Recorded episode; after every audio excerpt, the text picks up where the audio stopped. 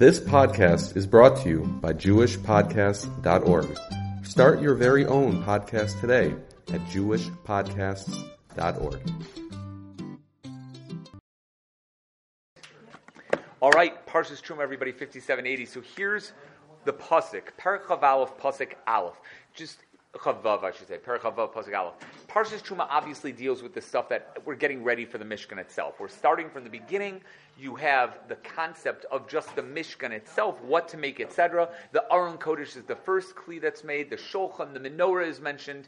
The Urios are brought up in Parachavav Pasuk Aleph. It says, Vesa Mishkan, the Mishkan, Tase Eser Urios. You have to make 10 of these curtains. Sheish Mashzor, they should be, be made of twisted linen with chelas argaman talashani, the three types of wool, blue, blue, purple, and scarlet red wool.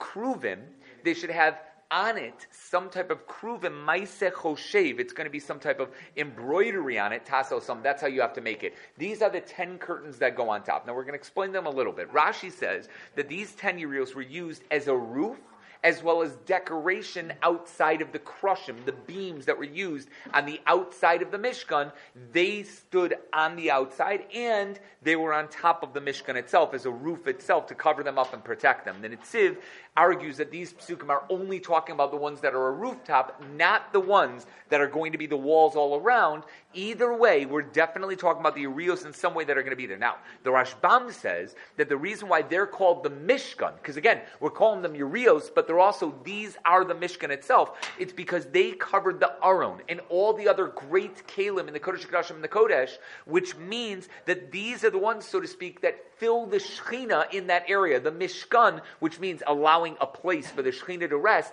That was done through the Urios. That's the concept mentioned over there. The Sfon of the Chizkuni says there were even pictures of Malachim on it, because we have a pasuk in Yecheskel that says Omdim Mimaulo by the Srafim. They're Miminu Mismol, that the, the, the, the Srafim were on top and on the right and the left side of, so to speak, HaKadosh Baruch Hu in Yeshayim, sorry, not Yecheskel, which is what the Nevi'im saw when they looked up above. There were Malachim surrounding Malachim on top. So the Malachim that were pictured on the Urios was Ki'ilu, so to speak, as if there are the Malachim surrounding the Shechina up there in Shemaim as well. Yeah. It's really hard to answer a question three minutes into a shir. I'm just going to forewarn you. If I answer this question later, I'm going to be super ticked off at you. But yeah, go ahead. Yeah, yeah, yeah, okay. But if a Kaddish Baruch Hu says to do it, then it's mutter, so there's no problem whatsoever, right? That's first of all. Second of all, it may not have been proven. Hold up. And I said, I'm going to be really ticked off. So hold on a second, okay? So we're going to have that. That's Rashi and the Rashbam. Now, how many were there and how did it go, guys? No, well, it was like this. Each one of these urios were four amos wide.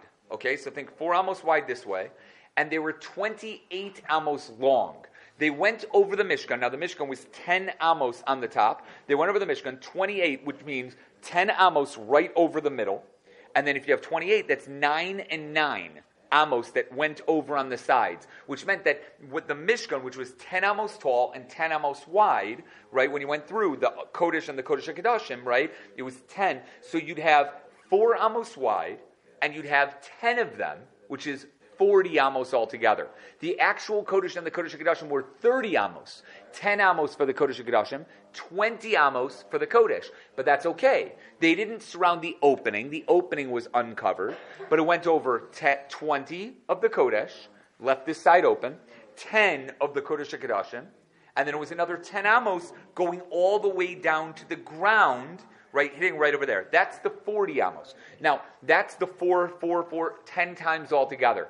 There was the other one, which was 28 amos. Again, 10 amos over the width, and then 9 amos down, 9 amos down, and it showed the bottoms of the krushim, of the beams that surrounded the Kodesh and the Kodesh HaKadoshim. That's how the Urios went. On top of these Urios that were Sheish, Tcheles, Argaman, and Tolashani, atop of that, there were 11 Urios, 11 of them, also 4 by 30, those on top of them. They were Urios Izim. They were made with goat skins. They were made with goat skins. That was on top of these Urios of Sheish, etc. On top of that, there was a urea, another urea made of oros elim me'adamim, which were skins of rams painted red. And then on top of that, there was the tachash skin. Some say that the oros elim me'adamim, the tachash skin was half and half. that there were five skins from the Ozelim Adomim, five skins from the Tchashim, they were attached together. Either way, that's what it was. Even these Urios, it was not sewn together all the way through. There were five and five of these Urios, the Rios Sheish, we'll call them. There were five and six of the Urios Izim. Okay, you Urios Izim. Now, what does that mean? It means they were sewn together. One, two, three, four, five were sewn together. That's four amos each. So five times four is 20 amos, which obviously in our minds takes over the Kodesh, right? And then the Kodesh HaKadoshim had its own 20 amos. 10 amos here, 10 amos toward the bottom, 20 amos. They were connected, those 20 amos and 20 amos, meaning the five curtains and the five curtains, by these little chain links that were on each side, right, that connected the five and the five. Okay, same thing with the six and five. There were six, one overhung a little bit by the opening, by the Riosism, one overhung for, for a few little bit over there, and then it went to the Kodesh, and then it was chained, and then there were five going this way, six and five by the Riosism, by the Urias of the Tachash, and the Roselim Adam, and it's a little bit more confusing, but no need to go into that right now. Rashi says each one of the Rios was extremely thick. Why? They're made up of four strings twisted together. You've got, again, Sheish, the linen, Tcheles, Argaman, and Talas Shani, all made of wool. Yes, it was shatnez, that was okay in the Beis Hamikdash and the Mishkan. So therefore, they made three of wool, one of linen, they had four strings, and then each one of those strings were made up of six strings each. So meaning, there were six of wool, of purple wool, six of blue wool, six of red wool, and then six of linen. Those were together. So that's six times four is 24 each string used to make up the Urios were 24 ply strings each. 24 ply. That's how thick the strings were and how big these curtains were. It was awesomely big curtains over here. Rav Hirsch argues with Rashi about the makeup, whether it's six and four or is it four and six. Either way, everybody agrees it's 24 ply. 24 ply altogether. The Kli Yakar says this puzzle is different in that every other kli is preceded by the word ve'asisa, you should make, or ve'asu by the aron. It's a you should make, you should be involved with in some way, shape, or form. This one, look at what it says. Look at the top. There's a mishkan ta'aseh, Esther Urios. It's not ve'asu or ve'asisa, and you make the aron, and you should make the, the kruv, you should make the etc. It's, you already made it, so to speak. Ta'aseh, you're going to make it in such a way after it already says Vasa Mishkan. Since the point of these Urios is to keep the Shechina in, says the Kli Yakar, you can't write it that way. You can't write, make the Shechina stay by you. You can't do that. You can't say, V'asisa esamishkan. You should make the Shechina. You can't do that. Instead it says, the esamishkan, when the Shechina comes down, ta'aseh. It will be made by you covering up the Urios. But we can't use the word vasisa, that gets it a little bit off. The Rabbeinu Ephraim says the reason it starts with a different word is because it was shown to Moshe Rabbeinu on the mountain, so he knew exactly what it was going to look like. So that, so to speak, HaKadosh Baruch Hu said to Moshe Rabbeinu, remember the Mishkan? As Mishkan that you saw up there in Shemayim? Remember that Mishkan? Ta'aseh. That's what I want you to make. I want you to make it exactly as that thing over there. And that's why it's Ha Mishkan with a Hey. It's the same one that you saw above. That's what I want you to do over here. The Rabbeinu Bechaya says something interesting. He does seem a little bit off.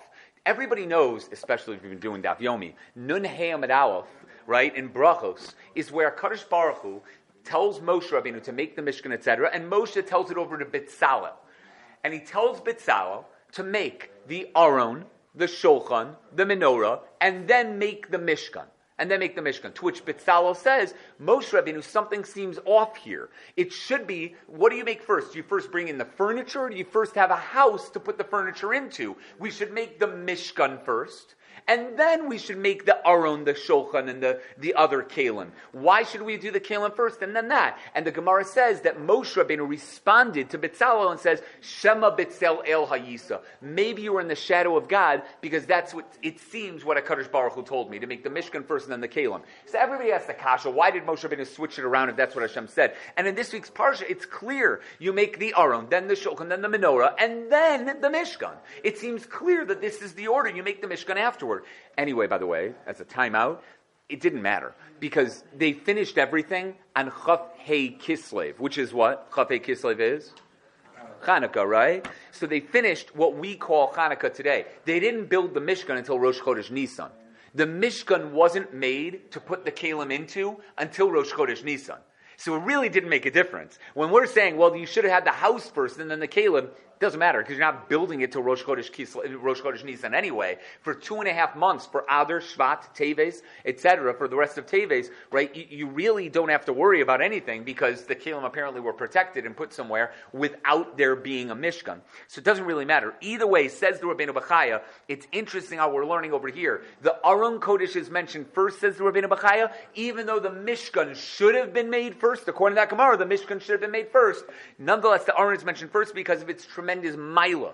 That the reason why the Shechina came down, the whole reason why there's a Mishkan, is because of the Aron Kodesh. The Ramban says this in the beginning of the Parsha. The whole reason why there is a Mishkan is not because of the Urios, not because of a menorah, not because of the Shulchan, it's because of the Aron Kodesh. Because there's an Aron Kodesh, because Hashem wanted to speak to Moshe Rabbeinu on the Aron Kodesh, or to be around the Aron Kodesh. Therefore, we have a Mishkan. It's sort of like that's the reason for everything. If that's the reason that trade, that everything comes around, then the Aron is first and everything follows. Then we go into the Mishkan itself. That's the idea behind it. The Malbim says that's exactly why the wording is switched. Everything else is Asisa, etc. And this is Tasa to indicate that it was being made before everything else. And this should be read not in order. It's sort of like Betzalel convinced him to make the Mishkan first, or so that's what Moshe Rabbeinu agreed to. And that's why it says the word Tasa because of this idea that the Rabbeinu Bechai is bringing up. Okay. The Ibn Ezra says an amazing thing. And this is going to lead us to the next part of this, of what the Kruvim looked like. Okay, how the Kruvim work. When weaving these Urios, they made pictures of Kruvim. Okay, now seemingly they're just Kruvim, and there were different images on either side. That's how the Ibn Ezra puts it. Meaning, you didn't have one image and then you saw the back of that image when you looked on the other side of the Uriah. That's not what it was. You saw one image embroidered on the outside on one side, and on the other side, it was another image. It didn't have to be a mirror or a copy. It was just another image. It didn't have to be in the same place. It could be like that. It could be off a little bit. They were on both sides, and there were two different images based on that Gemara in Yuma Ayin Bezim Abayz. He gives another idea that Maisa Choshev means you have to think about it before doing it. Anybody who's seen, like, you have an architect that, you know, designs a building and shows you what he wants to do, and then afterward they build the building. So my sechoshev is you don't just start embroidering, you think about what you want and then you embroider it. So first you like draw a little bit, you make pencil marks and you do like little things, and then you start embroidering all around. That's called my sechoshev. That's his second shot. I don't think they're arguing with each other. It's the same basic idea, but the idea behind this is is that you went ahead and you made different pictures on both sides. Now that Ibn Ezra happens to be a really really big machlokas. Rashi says similarly, when weaving these urios, they made pictures of Kruvim on them, not in the stitching, not in the needlework, which would be on the inside, where you'd see one side on one side and you'd see the opposite. On the opposite side, you'd see the back of it. That's not what they did. They wove it on the outside of both sides of the urios. The urios were super thick, and then on top of that, they made these pictures on both sides. That's what they ended up doing. He gives an example, and here's the example Rashi gives. Like you would have lions on one side and eagles on the other side. And right there is where everybody looks at Rashi and says, whoa, whoa, whoa, where are the lions and eagles coming from? You're making kruvim. Look at the pasuk. Kruvim masechoshev tasosam. And Rashi mentions lions and eagles. That's the first thing that he says over there, and he gives that as his example. Again, this is the first opinion of the Ibn Ezra, which makes a lot of sense. But it's strange. It could be he means kruvim on both sides, but he says lions and eagles, and he compares it to this type of belt, this silk belt called a sash. I think that's what it calls it in the, the old French. This sash they put on where they put pictures on both sides as a design on that belt. And they put designs where you have designs on one side and designs on the other. So that's what you do. It's the same idea over here. The Maharil Diskin says there had to be two different pictures. You know why? This is brilliant. Again, you have to know Rabbi Shul Lev Diskin. The Maharil Diskin was a Rav who lived around the turn of the 19th century, well, from the 19th century into the 20th century, early 1900s in Yerushalayim. He was the Rav in Yerushalayim. Originally, he lived in Brisk. He was the rabbi in Brisk before the Brisk Rav. Right? He was a rabbi in Brisk, and he moved to Yerushalayim. He's a, genius beyond geniuses. He's the one where you hear stories where he looked at a wall and he saw he could tell you how many bricks were on the wall just by looking at it. That type of person. He could like, look at a whole pile of svarim and say there's you know 232 svarim in that pile just by taking a glance at it. You know those savant type things. That was the Maharil Diskin. Maharil Diskin says it's obvious why you'd have that. Picture on one side, picture on the other side, and they didn't match up. Because the Urios were placed on top of the Kodesh and Kodesh Kodashim. That meant one side of it is facing the inside of the Kodesh Kodashim, the inside of the Kodesh, which is unbelievably holy. The other side is facing the sky, which is not as holy. So listen to this. He says, if it was the same picture, you wouldn't remember what side the Urios go down on. You'd have the Urios and you'd overturn them, you put them on one side or the other. It's sort of like tzitzis. Tzitzis, if it wasn't for that little tag on the back of them, you'd have no idea which side is front, which side is back. That's why I like having that, the little, like the slit down the front, so you can tell which side goes in the front, which side goes in the back. Because otherwise, how do you know? Like those white cotton tzitzis that just have a little circle, you have no idea. How are you supposed to know which one is on each side, right? It's like this with the Urios, says the Maharil Diskin. To know which one goes on the bottom and which one goes on top, they had specific pictures, one on the bottom and one on top. They made one that always would be on the bottom, so that when they were putting the reels back on the Mishkan, they would say, wait, which side go? Oh, right.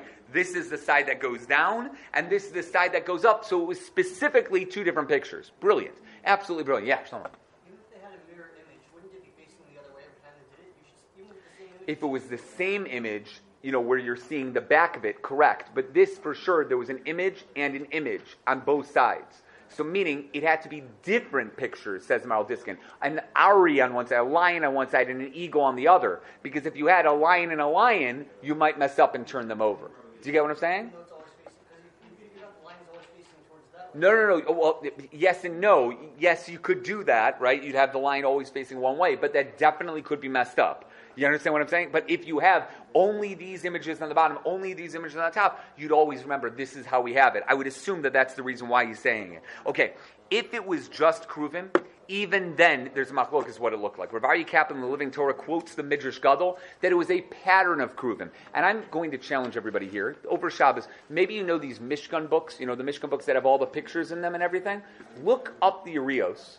I saw five picture books this week all five of them had a machlokus in what was on the actual urios themselves. Not in the ones on the outside of the krushim, but rather the ones that were on top itself, what it looked like. The Living Torah quotes the Medrash Agadol, and I looked at the Medrash Agadol afterward. It says there was a pattern of kruvim that were many. There were many of them. You know, five, six, seven, however many kruvim there were on each side of the urios themselves. Five or whatever it was. But they were different from one another. Rabbeinu Miyuchas, who's also a Rishon, argues there was one kruv on one side, one kruv on the other side, and that's it. It wasn't multiple kruvim. It was one kruv and one kruv, right? And that was it. There was nothing else on the top of the urios. So even though, again, the urios were five and five, there would have been one on all of this and one on the others. I don't know if it's one per the five, right? Do you get what I'm saying? One per one, two, three, four, five, and then one, two, three, four, five, or one for the five and one for the five, or if it was like that. I don't know if Rabbeinu Miyuch is saying that, but the way that the, that at least the Medrash Gadol is saying it, it was a pattern of Kruvim. There could have been 20, 30, 40. It looked like little Kruvim one after the other. But the Mizrahi wonders. He says, well, what do Kruvim look like? What do Kruvim look like? They look like little cherubic little babies? Is that what they look like? Does anybody, uh, we spoke about this before. What's the difference between a male kruv and a female kruv? How do you tell the difference between them? So, in one of the picture books, it, the male kruv has short hair, and the female kruv has long hair. But I don't know if that works so much, right? One's pink, one's blue. I don't think they had colors. I don't think that's how it was. It's strange. How would you know? So he says, what do kruvim look like? Was it cherubic little babies with like little angel wings, you know, and little fat cheeks? Is that what they look like? Is that, that what you're picturing? Is that what it is? So he says, he suggests at first that the eagles and the lions that it refers to over here was it's referring to pictures. When it says kruvim, kruvim don't have to be kruvim. Kruvim just means nice pictures. Nice pictures. And therefore it could be lions and eagles and things like that, and that's all, all it was. Only by the kaporis was it different. The kapores, which obviously on top of the Aron Kodesh, that was for sure kruvim. That was human-like malachi creatures, whatever you want to call it, that w- somehow went on top of there. But the other kruvim, meaning the kruvim that were on the paroches, and the kruvim that were on the urios, and those urios that surrounded, it could be, they could have been anything. They really could have been anything. And he brings a. His raya, he says, is from Targum Onkelos. Targum Onkelos, by every mention of kruvim, by the urios, by the paroches, by the by whatever ever out there, are always known as tsuras kruven. Tsuras kruven, a picture of kruven. But by the kapores, when it talks about the kruvim on top, the two kruvim that have their eh, wings outstretched to one another, there he only translates it as kruven. He doesn't say tsuras kruven, he writes kruvin. Says the Mizrahi, Revelio Mizrahi, that's the pshat. That it was pictures, and it could have been anything, right? But they were not necessarily kruvim. We don't know exactly what they look like. The Gur Aryeh says any tsuros, any pictures that have faces are called kruvim. Hear this, says the Maharal? Because their faces were not exactly human like. They're kruvim. They're close to it. When we say the kruvim had baby faces, it's not literal. It's not literal. It's not that you're going to see the kruvim standing outside of Gan Eden and you're going to see a gaga face, like a little bottle, like sitting outside of Gan Eden with an angelic body. That's not what it looks like. The Maharal says kruvim don't look like little babies. Kruvim have faces that are not exactly human that are not exactly human. The closest we have to that is when a baby is born. Obviously, the baby is born with a human face. I don't want to get in trouble here. But the baby's face is like close to it and getting to be more human. Meaning, when the baby's in the womb, obviously it has the human face, but it's not exactly a regular person's face. So the way he says it, the Gur Aryeh says, there's something a little bit missing. The Kruvim as well, they were animal faces. Animal faces are not exactly human. Even if you see those guys that look like their dogs, and you've seen them before, right? Who look exactly like their dogs. You see them walking their dog, and you're like, oh my gosh, I'm not saying anything. I know you don't look like the dog yet, right? That they have those, the, the face look exactly like. Nonetheless, there's a major difference between those two. Kruvim refer to any face that could be like an animal of some sort. That's the concept, says the Gur Aryeh. And therefore, any animal face could be a kruv. Anything, because kruvim are just a word that describes a non human type creature. A non human type creature. That's the idea behind it. That's his one, that's the Gur Aryeh. The Maskil David adds that the Mizrahi himself earlier, he said that the Kruvim in Yechezkel, Parak Yud Pasukov, apparently had four faces. Now, this is mentioned Yecheskel in the very first part with the Maisim Merkava, and it's things a little bit beyond us.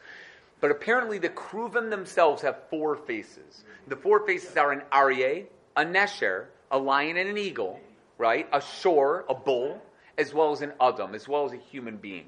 And those are the four faces on each side of the Merkava, of the chariot itself. It's four faces that are all on the Kiseh. Says the Maskil David, it's possible that when we say eagle and lion, it's aspects of the Kruvim. The Kruvim were four faced creatures. So they were Kruvim with different faces. There's the Adam face, there's the shore face, there's the uh, somehow the Aryeh face, and maybe the Nesher, right? That type of idea. Maybe that's the idea behind it. It's a little bit hard because we do say that the shore was taken out and they put in a Kruv instead. I, I don't know. I, there's something a little bit off about this Maskil David. But either way, the Maskil David says it's possible that's what it refers to over here. But there is a Medrash Rabbah Bereshis. So hold on one second. There is a Medrash Rabbah Bereshis that the Kruvim themselves are shapeshifters. Now that really helps because how do you draw Kruvim if they're shapeshifters? what do you do? How do you have a shape shifting picture? How are there Kruvim on the Aron Kodesh? So apparently, again, the way the Maral is saying it, maybe this is what it means. Kruvim could take on any face that was not fully human. Maybe that's what it was. The Kruvim looked like anything you were thinking of when you looked at it. We don't have such a problem with that. The mun tasted like anything it tasted like. It may have smelled like anything you wanted it to smell like. It's possible that the Kruvim looked like anything you wanted it to look like. And the innocence of looking at the Kruvim in the Beis HaMikdash, in the Kodesh HaKadoshim, may have meant that they saw it as babies, as an innocent little baby. And that's the idea behind it. According to that Medrash Rabbah, you could draw on the Urios whatever you want because the Kurim don't have a real picture. You could draw lions and eagles and bears. Who knows? You could do everything. Whatever you want to put on that. Maybe that's the idea behind it. Yes. What's up?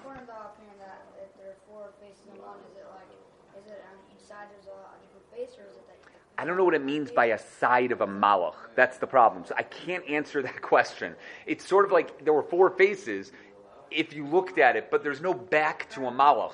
So I don't know. I, I, it's a great question. I, am not pushing you off on this. I just don't know. It seems like you looked at a malach and you saw all four, but I, I don't know what that means and how you could when one face has to be in the back, but somehow you were able to see that there were four faces to each one. I don't know. I have absolutely no idea. So let's assume that there were different aspects to the face of the Kruvim themselves. Yes. It would be awesome to see, wouldn't it? Yeah. It's sort of like a hologram where you see like, okay, either way, regardless.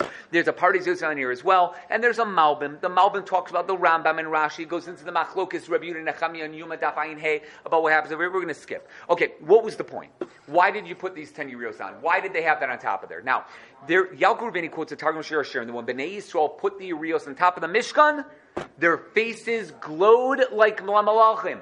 They glowed like angels. That's when they put the Urios on top. Clearly, there's something special about the Urios. Clearly, there's something different about them that made them something about them, that it brought down the Shechina and it kept the Shechina in. What is it? What exactly is about the Urios? The Taam V'Daas, Rosh Sternbuch says that we know the Mishkan down here corresponds to the Mishkan above. There's a Mishkan below, there's a Mishkan above. There's a of Mikdash below, there's a of Mikdash above. Every single detail of the Mishkan has something to do with what's going on in Shemayim, just like everything down here has something connected with going on in the Alamas Yonim, and whether we know it or not, it doesn't make a difference. If we understood the secrets of the Mishkan, we would understand the Shtalshalis of Shefa, the chains of goodness that a Baruch Hu brings down to the world. If we understood it correctly, we'd understand that the, the, the Urios somehow kept the Shechina in, but brought the Shefa down and allowed us to have everything that we have.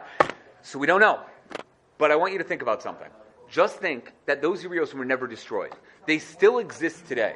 We have no idea what they did with them during the first Beis Hamikdash. We have no idea what they did with them when they came to Eretz Yisrael and they made a permanent Mishkan, and it no longer was in the temporary Krushim that they had made in the Midbar. When they came to Eretz Yisrael and they made a permanent Mishkan in either Gilgal or Nov or Shiloh, wherever it was, when they made that permanent structure, what did they do with the Arios? Did they keep it on top?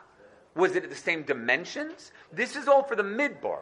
But through Nevi'im, you were allowed to switch it. It's clearly said by the Nevi'im by the times of the first base of the second base Mikdash, and the third as well. You have Yecheskel, you have Chagai, you have Shlomo Melech, you and Nassan and Navi and Gadachose. You had the ability to see certain things. So did they do anything with the heroes? We don't know. Says the Rav Sternbuch, and I'm really taking from Rav Sternbuch to say this these may be saved for the future Beis Hamikdash. Perhaps these Yerios have a secret to them that we just don't get yet. But it's the reason why Shefa comes down to the world, why HaKadosh Baruch Hu allows us to get good things. It's from the Urios, not just from the Aron Kodesh, so to speak. We need the Urios to be a conduit to bring down that good stuff in order to get it all for us. we just haven't seen it yet. We have absolutely no idea. That's the way that I want you to think of it for right now. As for the number, the Baal HaTurim says the number 10, take a guess, guys. What's 10? What do you think the 10 refers to? 10 refers to the. Come on. Aseres Adibros. Come on, any kid would tell you, why do you have 10 Urios? They're going to tell you Aseres Adibros, right? You can ask your baby sister, and he, she will tell you, Aseres Adibros. Everybody thinks of the 10 commandments when you think of 10, right? So the Baal HaTurim says it's 10. What in the world is the connection with that? And then 5 and 5. Isn't that interesting? 5 and 5, and they're connected with the chains. 5 on one luach, 5 on the other luach. So you have the luchos right there. So what in the world is pshat? The Baal HaTurim says it clearly. What in the world is Pshat? I'm not going to be able to go through everything. I'm going to try to go through the Shem MiShmuel, though. The Shem MiShmuel says this was done purposely. Even though it would have been really easy to just sew all 10 together. You sewed five together. You sewed five together. Why not just sew all 10 together? It's done on purpose. Showing them the Urios five and five chained together reminded them of the Luchos, reminded them of the Malachim they saw on Har Sinai.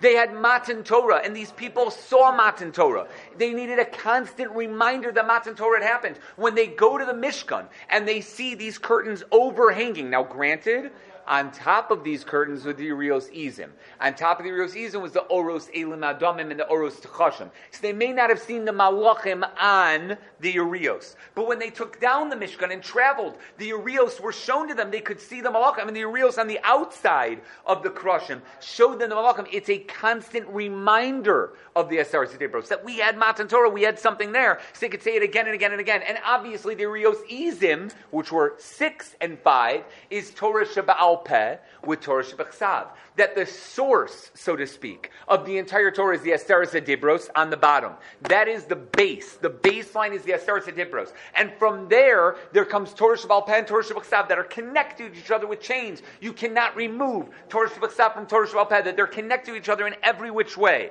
And then on top of that, you have everything else. Perhaps the idea behind the Aseres Dibros is entirely to remind them of their purpose of their existence. The whole world exists because of your Matan Torah, what you accepted in Matan Torah. Maybe that's the idea of what we're trying to do over here. Now there's an Ohr HaChaim HaKadosh. I'm not going to go through all of this. The Ohr HaChaim HaKadosh goes into the Shemos of HaKadosh Baruch Hu, saying that it's clear to him that four is being used all over. They're four amos wide, 28 amos long. 40 altogether, etc., to stand for the 40 days. He says the four, as well as the Sheish, Tcheles, Argaman, and Tulas Shani, stands for the four letter name of HaKadosh Baruch Hu. And although this gets a little bit beyond our understanding, what the Yud, the Hey, the Vav, and the Hey of HaKadosh Baruch Hu's name means, just know there's an Ohr HaChaim HaKadosh who takes it all and puts it down for you and explains how these Urios were really a representation of how the Shekhinah is brought down to the world, how it stays in our world, and how it seems that we live in a world of Elokim, which is Teva, nature. Ho Elokim is the gematria of Teva, of the same thing as nature itself, of Hatev. I'm sorry, Elokim is Hatev. Teva 86, right? Nonetheless, there's something special about this as well. And the Shach al Torah, one of the Talmidim of the Arizal, also talks about this, going into the Milui of HaKadosh Baruch Hu's name, how each letter can be spelled out. Yud is Yud Vav Dalet, and Hey is Hey Aleph, or Hey Vav, Hey Yud, or Hey Hey, and he goes into each one. But that's a little bit beyond this, and we're not going to go through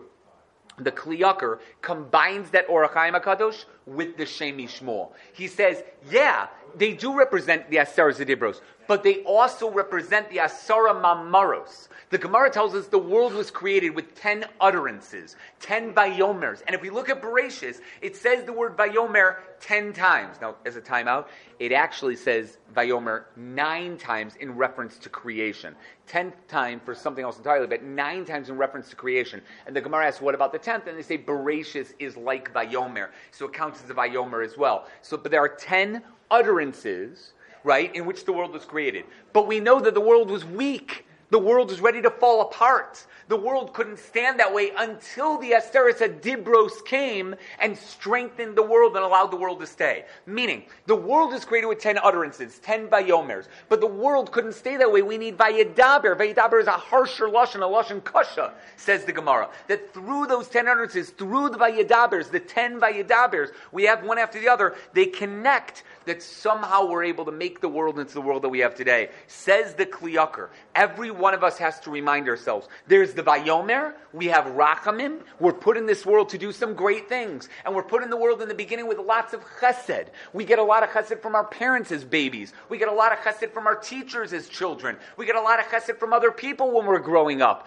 But soon it comes to Vayadaber. When it's time to grow up, you stop and you say, I'm ready to go. I'm ready to do what I need to do. I'm ready to stop and do everything and be kosher. Says the Kli Yakar, that's what the Mishkan represented. The Mishkan represented these skins in the bottom, the five and the five, to remind them that you start off with Vayomer, you end with Vayadaber, you build yourself up, so to speak. And he goes into Benan Lachaver, Benan the Makom as well. And our last one is Rav Hirsch. Rav Shamshon Hirsch actually has in his selected writings a very large piece on the entire Mishkan how the Mishkan represented all of Klal Yisrael and the human body. It's a microcosm, that means a small little version of what the human body is. Think of, think of it this way, think of the Aron Kodesh, the Aron Kodesh right in the middle with the Luchos, etc., as being the brain of the person. Think of, now think, you're the Aron Kodesh, the Aron Kodesh is coming this way. The Shulchan is there. Again, if we have the Kodesh Kadashim right here, the Kodesh is that way. The Shulchan is there. My left arm can reach out from the brain to get to the Shulchan. The right arm is the menorah, right? We all know that it's Orech Yamim Biyamina. Orech Yamim is the Arichus Yamim of Chachma of the menorah. Bismola Osher V'chavod. Riches and honor come from the Shulchan itself. The brain is here, this and this. The Mizbeach Hazav with the Ketores was supposed to be the heart of the person. And the Mishkan, the Kodesh, and the Kodesh HaKadoshim represents the human body. The human body and what he needs in order to go through. He understands something that's really, really special. He says the Aron Kodesh was made of three, two different materials. There were three Arons. Gold, surrounded by a wood Aron, surrounded by a golden Aron. Three different Aronos, says Rashi. Gold on the inside, wood, and then gold. He says wood stands for growth. But growth can be done in a very, very wrong way. Wood stands for growth because that's wood grows, right? Gold is stagnant. Wood is stagnant. And the gold is stagnant. So he says, by putting gold surrounding the wood, what you're doing is essentially allowing your growth to be limited to the way that HaKadosh Baruch Hu wants you to grow. As we all know, there are people who have tried to go too far, like Elisha ben Avuya, or Ben Azai, or Ben Zoma, and have failed to get to what they needed to because they tried getting past what they knew was the right thing for them. The Aron Kodesh stands for our abilities to understand, but our limitations in our understanding. And that's okay. You're allowed to be limited. And when you need to reach out to your form of parnasa, you get your parnasa. When you need to reach out to learn more Torah and to gain in your chachma, your wisdom, you reach out to that. The lines that go from one to the other, that's the concept. What does that mean for the Urios? What do the Urios stand for? Well, in this sense, the Urios are like the skin on top of the body almost like the form that allows the Mishkan, the body, to form. It wouldn't be able to form, it would be out there in the open if not for the skin, the body itself that surrounds. And that's seemingly what the Urios are supposed to be. Meaning, in this world, we make for ourselves a Mishkan. Our body begs us to eat that piece of cake, to look at that person who's inappropriately dressed, to do that thing that's wrong that's what our body tells us to do.